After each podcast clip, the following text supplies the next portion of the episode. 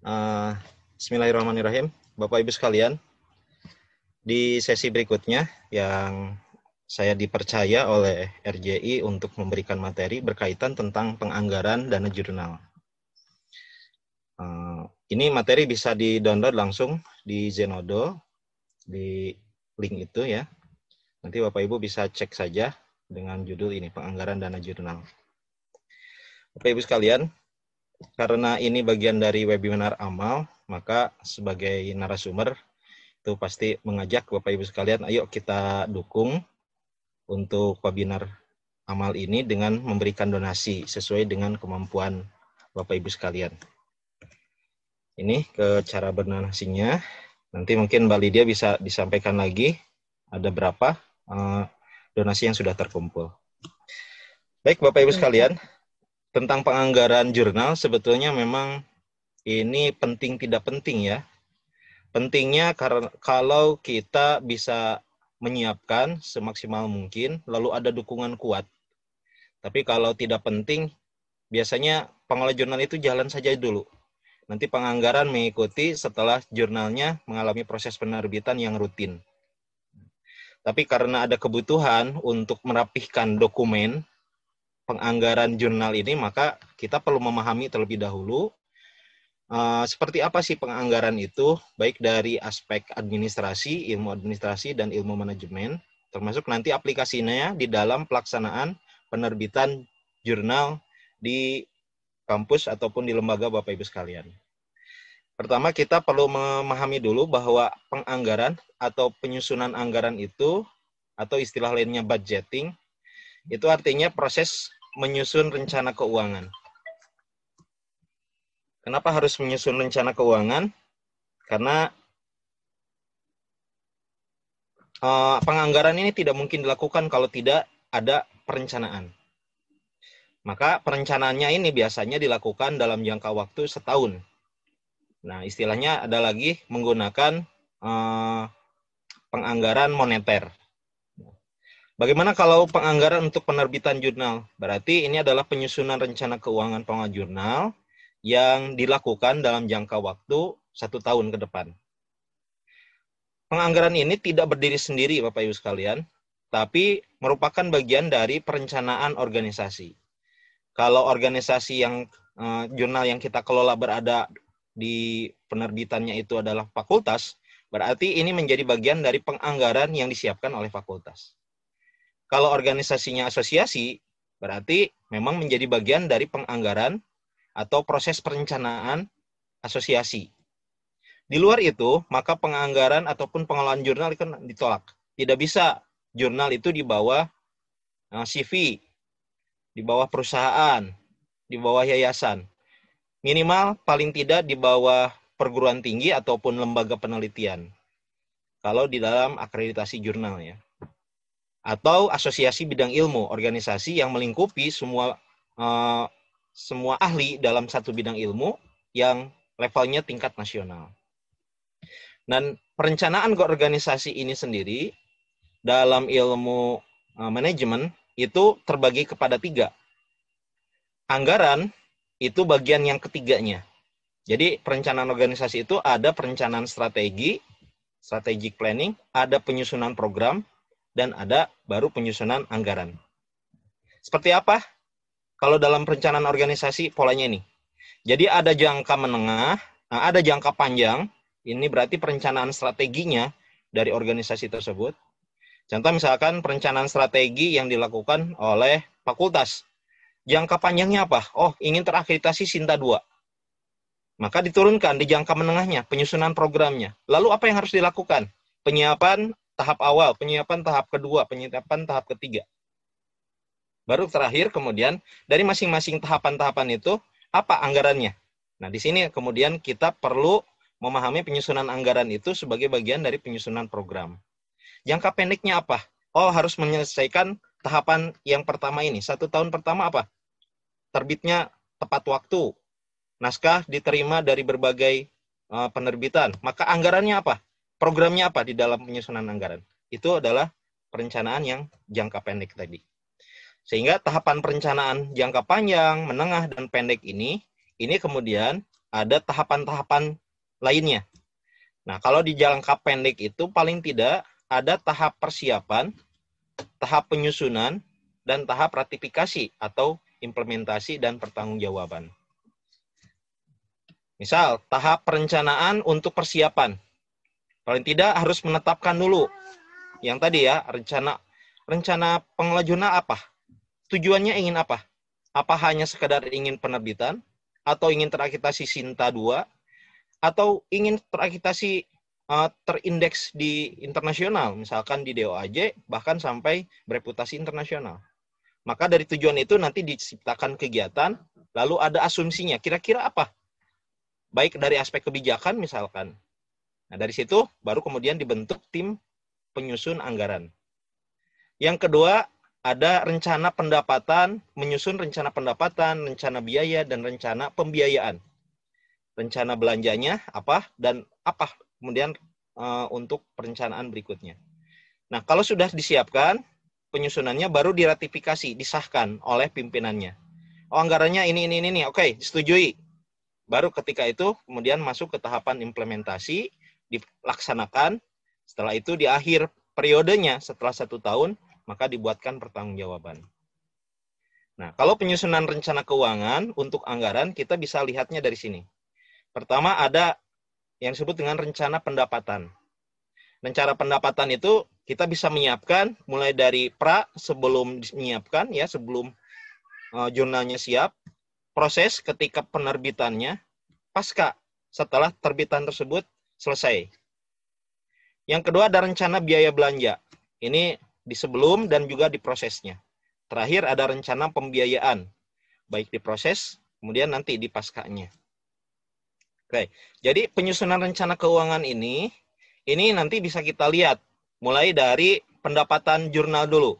Tadi kan bagian awal ya, ada rencana pendapatan. Jurnal itu pendapatannya dari mana sebetulnya? Karena tidak mungkin satu organisasi, satu kegiatan tanpa memiliki pemasukan kan. Nah, ada tiga sebetulnya yang biasanya dialami oleh pengelola jurnal.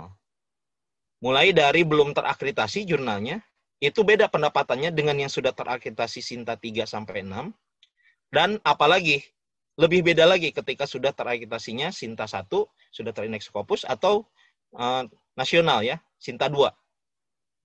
Paling tidak ada tiga sumber anggaran, sumber pendapatan untuk jurnal ini. Pertama, anggaran organisasi. Kalau yang belum terakreditasi atau akreditasi Sinta, itu biasanya wajib. Kenapa? Mau dari mana lagi? Karena bantuan dari pemerintah seleksinya agak panjang. Seleksinya banyak juga. Biaya dari penulis yang belum terakreditasi, jangankan penulis membayar. Mereka menulis saja belum tentu kemudian uh, melirik ya. Kecuali sudah terakhir si Sinta 3 sampai 6 biasanya mulai ada biaya penulis yang kemudian dibebankan. Tapi biasanya kalau ada anggaran organisasi, maka biaya penulis itu kemudian uh, dihilangkan. Atau sebaliknya, kalau tidak ada anggaran organisasi, maka biaya penulis itu yang kemudian akan mensupport kegiatan jurnal tersebut. Terakhir, baru kemudian sudah terakreditasi Sinta 2 atau sudah terindeks Scopus, maka pasti anggaran dari kampusnya disiapkan, anggaran dari organisasinya ya, atau kalau dari asosiasi mungkin uh, memang uh, sudah langsung melepaskan karena sudah punya anggaran sendiri. Bantuan dari pemerintah juga banyak, sudah Sinta 2, itu ada support dana untuk kegiatan satu tahun. Program-programnya bisa dilaksanakan dengan bantuan tersebut. Apalagi yang terakreditasi Sinta 1 sudah terindeks Scopus, itu biasanya bantuannya suka otomatis yang penting ada peningkatan. Terakhir baru, kemudian ada biaya dari penulis yang biasanya mayoritas kalau sudah Sinta 2 itu meminta bayaran dari uh, penulis. Tapi nanti juga ada beberapa uh, kondisi ketika pengolah jurnal itu sudah Sinta 2 tetap kemudian gratis karena ada support dari kampusnya. Atau juga yang sudah terakreditasi sudah terindeks Scopus, bisa saja lalu kemudian karena ada anggaran dari organisasi, anggaran dari kampus, maka biaya dari penulisnya itu kemudian dihilangkan. Semakin meningkat kualitas jurnalnya itu biasanya anggarannya semakin uh, bertambah. Kecuali mungkin pengelola jurnalnya yang memang kemudian bertahan supaya tidak terlalu banyak kegiatan atau tidak terlalu banyak membebani uh, tulis.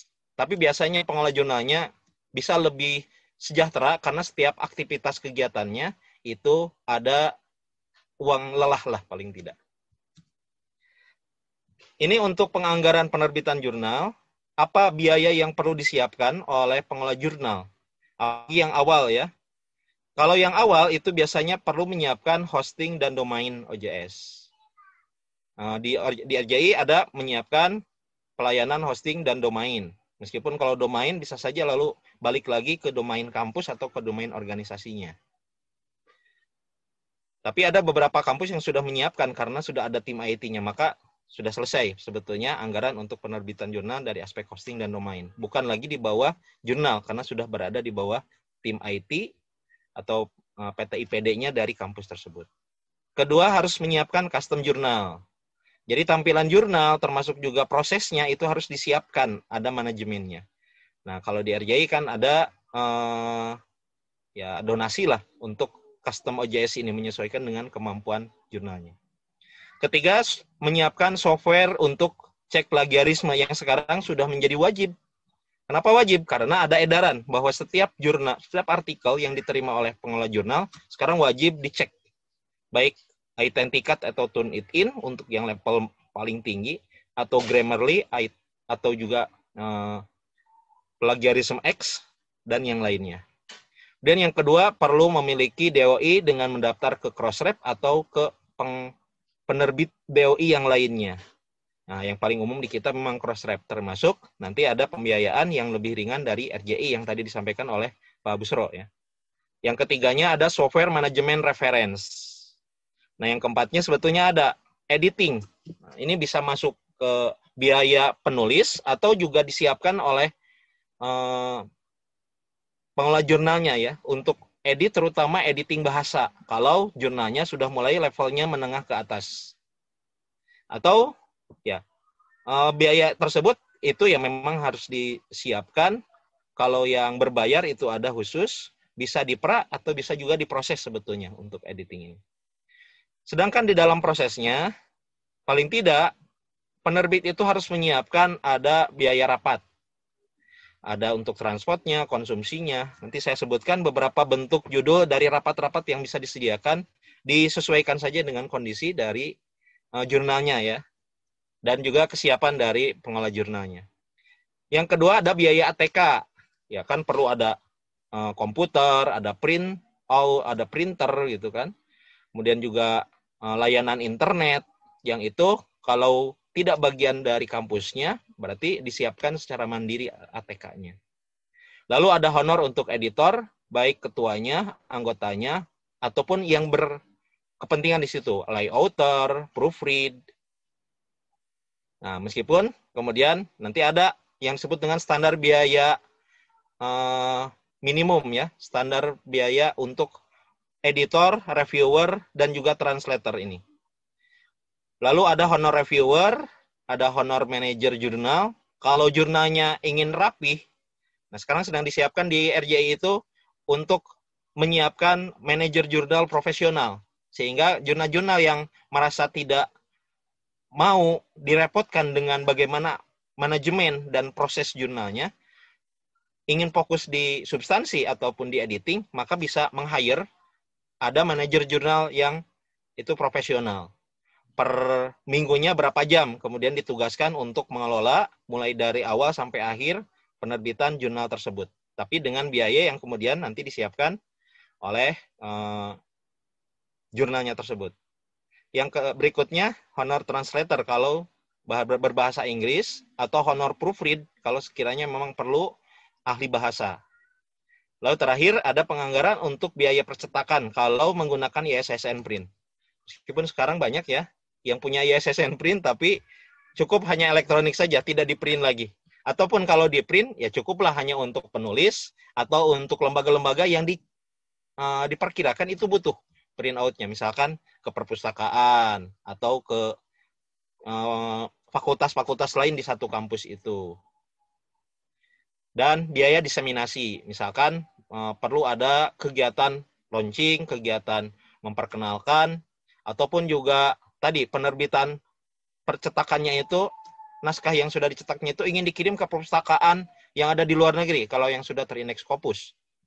Biar kemudian uh, masuk di dalam katalog perpustakaan yang ada di luar negeri tersebut.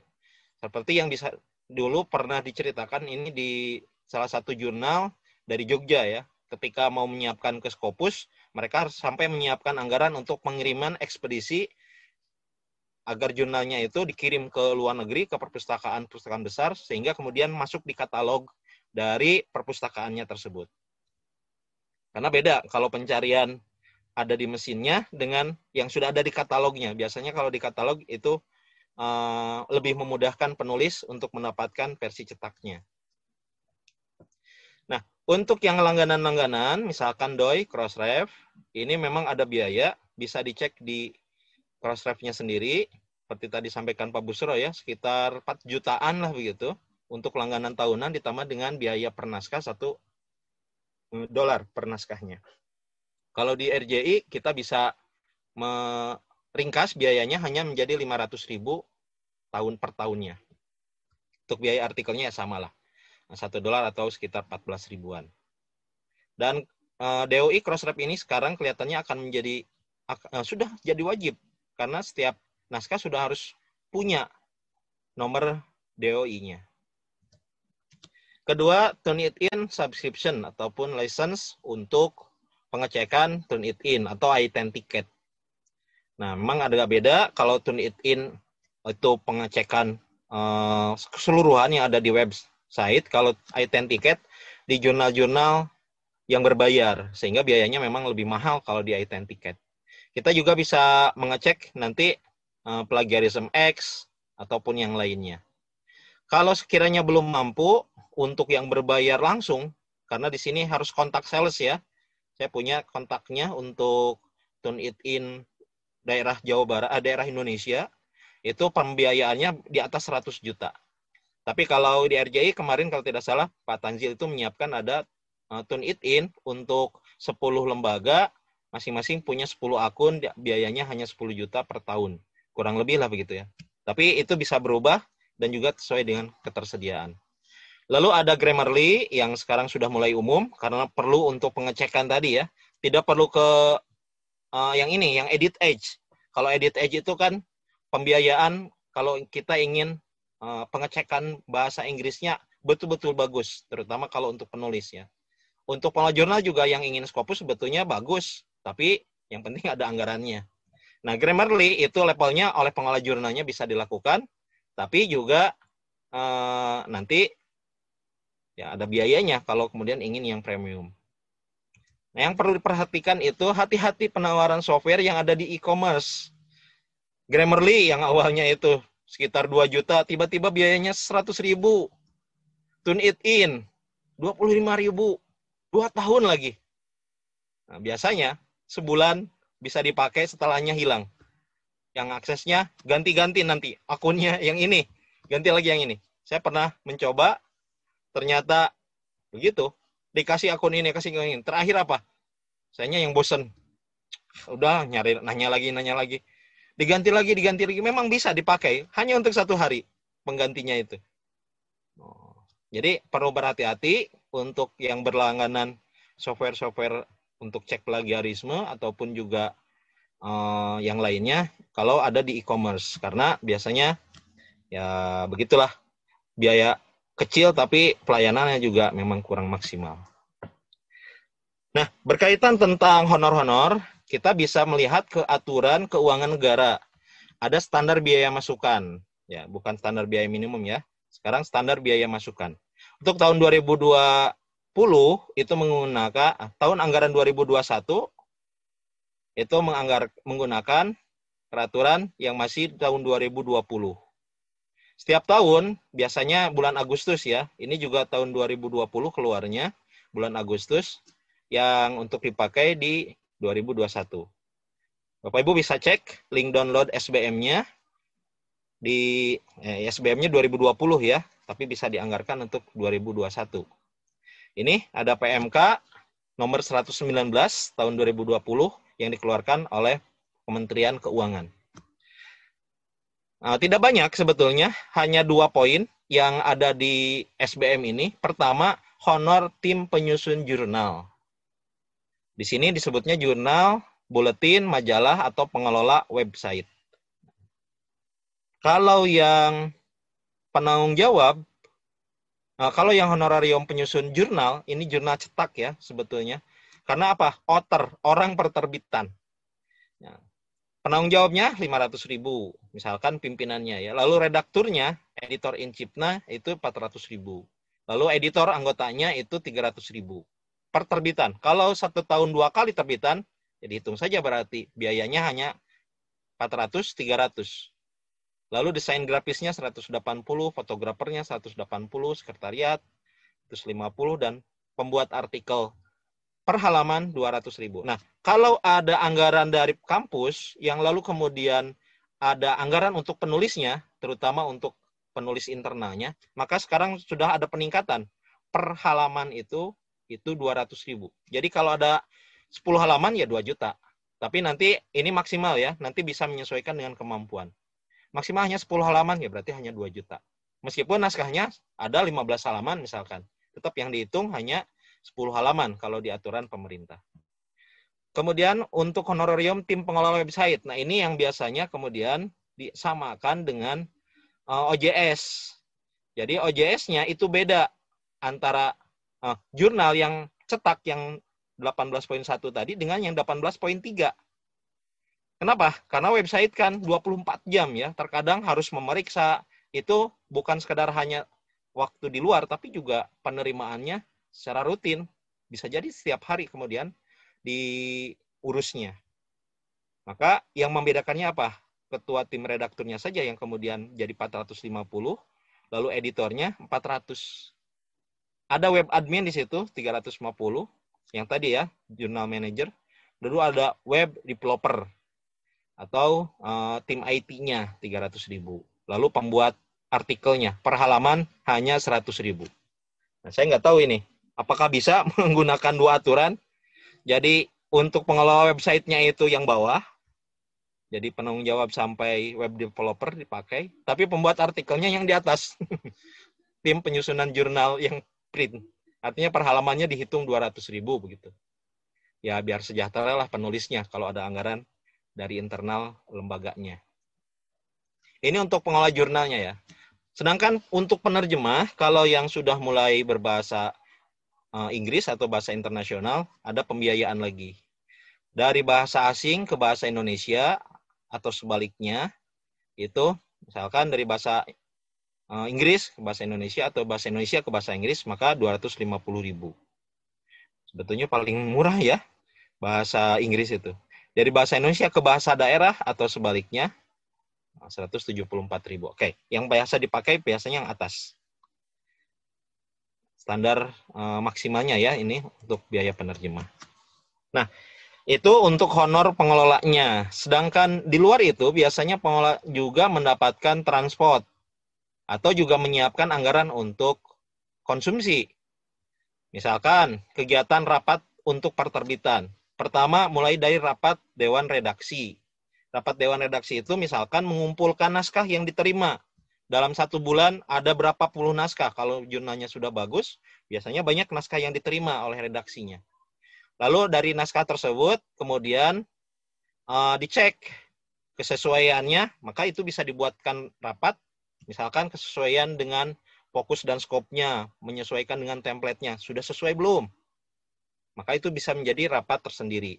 Rapat Dewan Redaksi juga, yang poin kelima ya, untuk keputusan terakhir penerimaan atau penolakan apakah akan diterbitkan ataupun ditolak karena ada beberapa pertimbangan kasus. Nah, yang kedua ada rapat redaksi yang penetapan editor section, pembagiannya. Penetapan reviewer juga.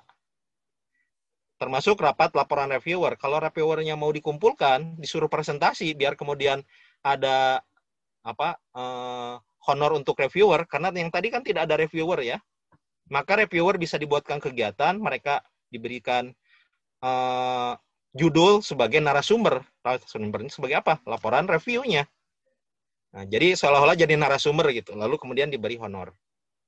Lalu yang lainnya rapat copy editing, rapat layout editor, rapat proofread, atau yang lebih tingginya lagi rapat indeksasi.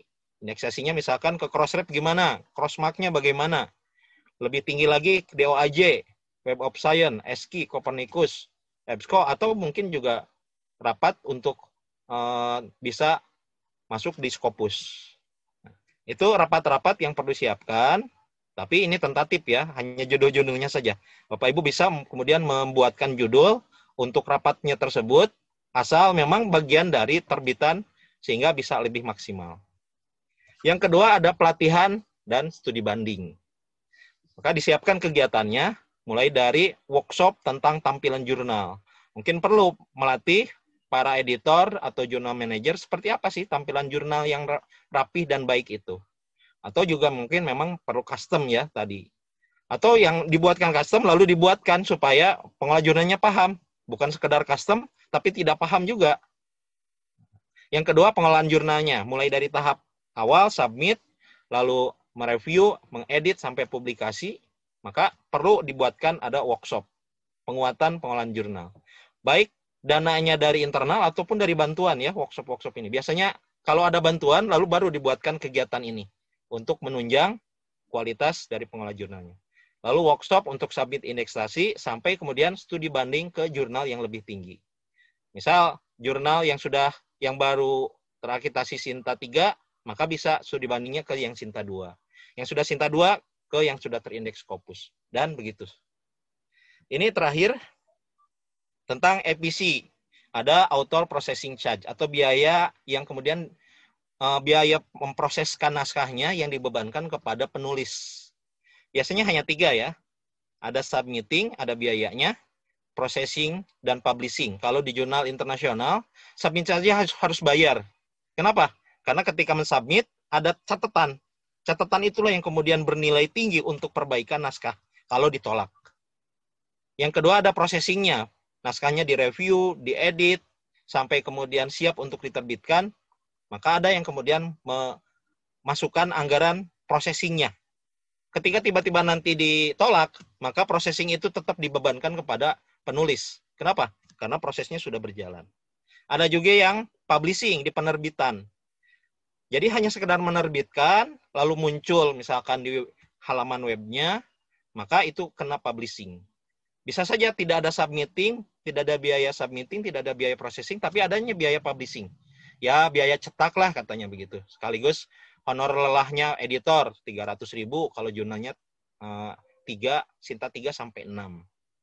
Maka bisa. Ini akan menjadi pemasukan untuk pengelola jurnal dengan pembiayaan yang bisa uh, tidak memberatkan, tidak terlalu memberatkan bagi penulisnya. Tapi ada juga biaya untuk open access. Di jurnal internasional sudah biasa, kalau mau mengakses itu bayar, maka ada biaya open access-nya. Jurnal yang Q1, biaya open access-nya itu bisa sampai 30-50 juta. Apa kepentingannya biasanya? Kalau jur artikel penulisnya itu di jurnal Q1, maka ketika banyak yang membaca dan mensitasi, itu akan memudahkan dia mendapatkan pembiayaan penelitian yang lebih tinggi. Ada peneliti dari Indonesia, sekarang jadi peneliti di Kanada, Melina Lim, dia tulisannya di jurnal Q1 tentang komunikasi, Journal of Communication. Saya tanya, Mbak, kenapa digratiskan yang lain kan uh, harus bayar? Sengaja, saya kan peneliti baru. Maka biar saya kemudian dapat bantuan yang lebih besar, maka jurnalnya sudah naik di Q1, banyak yang mengakses, banyak yang mengutip. Betul saja. Tahun berikutnya dia sudah mendapatkan pembiayaan sampai 50 ribu dolar per tahunnya. 500 berapa ya? 5, 5 M gitu. Itu kenapa? Karena open access di jurnal-jurnal yang levelnya tinggi. Nah, kalau di kita memang sudah open access semua ya. Jadi naskahnya diakses gratis sejak awal. Tapi ada yang lebih spesifiknya fast track. Naskah diproses cepat. Misalkan prosesnya itu biasanya uh, eh, 8 minggu ya. Tiba-tiba dengan fast track itu bisa satu bulan. Tapi ada pembiayaan. Kenapa? Karena ada uh, jeda waktu pelayanan prima dari editor reviewernya itu yang kemudian berbeda pembiayaannya. Jadi nyuruh ke editornya gampang. Ini bayar karena uh, penulisnya sudah fast track, naskahnya sudah sesuai, Bisa nggak selesai dalam waktu tiga hari? Bisa. Kan tergantung dari olinya ya, tergantung dari bensinnya. Reviewer juga sama. Ini ada dananya. Bisa nggak nge-review cepet? Nah, itu fast track. Sehingga dengan cara begini, maka banyak penulis itu yang, ya sudahlah bayar sekian lah. Daripada saya nunggu-nunggu lama sampai terbit, baru kemudian di jadwal terbitannya. Misalkan Juni Desember harus nunggu di Juni, baru kemudian ketahuan ini terbit atau tidak. Itu uh, author author processing charge. Nah, terakhir ini rencana anggaran biaya yang mungkin bisa diikutin atau juga ya disesuaikan lah dengan uh, masing-masing pengolah jurnal. Misalkan rekapitulasi biayanya. Ada honor pengolah jurnal. Pengolah itu kan dari editor, reviewer, dan semua perangkatnya yang bawahnya ya poin pertama itu editor anggota editor reviewer layouter dan yang lainnya kemudian belanja bahan habis pakai belanja barang non operasional belanja jasa profesi. Nah, mungkin reviewer bisa masuk juga di jasa profesi ini. Belanja perjalanan kalau ada studi banding ada pelatihan di luar dari kegiatan jurnal kita maka kita bisa masukkan di biaya perjalanan ada nggak uh, anggaran untuk perjalanan dinas SPPD nih? Mau apa? Ada acara? Atau anggaran punyanya enggak jurnal anggaran. Ini ada tapi 100 ribu. Ya ikutlah pelatihan jurnal dari RJI melalui webinar. Bayarnya kan cuma 25 ribu dapat sertifikat. Paling tidak ada buktinya begitu. Dengan biaya seperti ini uh, insya Allah tadi bahwa perencanaan organisasinya itu bisa terlaksana dengan baik termasuk juga kegiatannya bisa terlaksana. Kenapa? Karena pengolah jurnal tidak lagi seperti yang sekarang dikemukakan sebagai original orang gila jurnal yang mau bekerja tanpa kemudian diberikan ada uang lelah sesuai dengan waktu kerjanya. Meskipun ya memang sampai saat ini editor ini belum menjadi profesi profesional ya. Kalau ke depannya mungkin bisa jadi ketika Asosiasi Editor Indonesia itu ada sertifikasi editor, maka editor tersebut kemudian bisa mendapatkan hak per tahun eh, per bulan dengan biaya sama seperti akreditasi, sama seperti sertifikasi dosen. Dua juta setengah gitu. Tapi dengan beban ada berapa yang kemudian harus dikerjakan sebagai editornya. Mungkin bukan hanya di satu jurnal, bisa di beberapa uh, jurnal dia kemudian menjadi editor yang pembiayanya itu bisa dipertanggungjawabkan ataupun honornya tersebut bisa dipertanggungjawabkan. Baik, ini balik lagi ke cara bernonasi biar tidak diingatkan oleh Mbak Didia ataupun juga Ketua RJI. Cepat sudah terkumpul 10 juta lebih Bapak ini. Alhamdulillah sekarang sudah sampai ke 10 hmm. juta ya.